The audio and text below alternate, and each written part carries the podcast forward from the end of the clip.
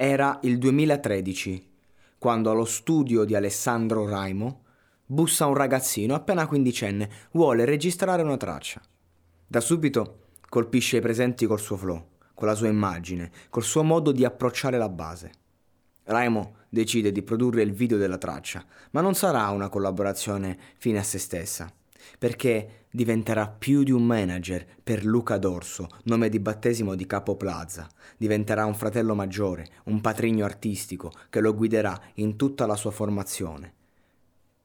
Un background che è poi sfociato nel successo più sfrenato.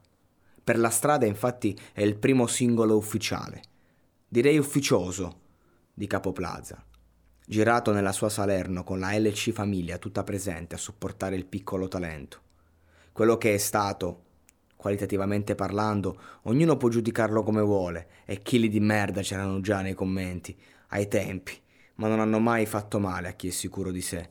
Basta vederli in gruppo per capire che sentivano che ce l'avrebbero fatta, e così è stato. Forse raggiungendo risultati che nessuno avrebbe neanche minimamente immaginato. Lui, Peppe Sox, Raimo,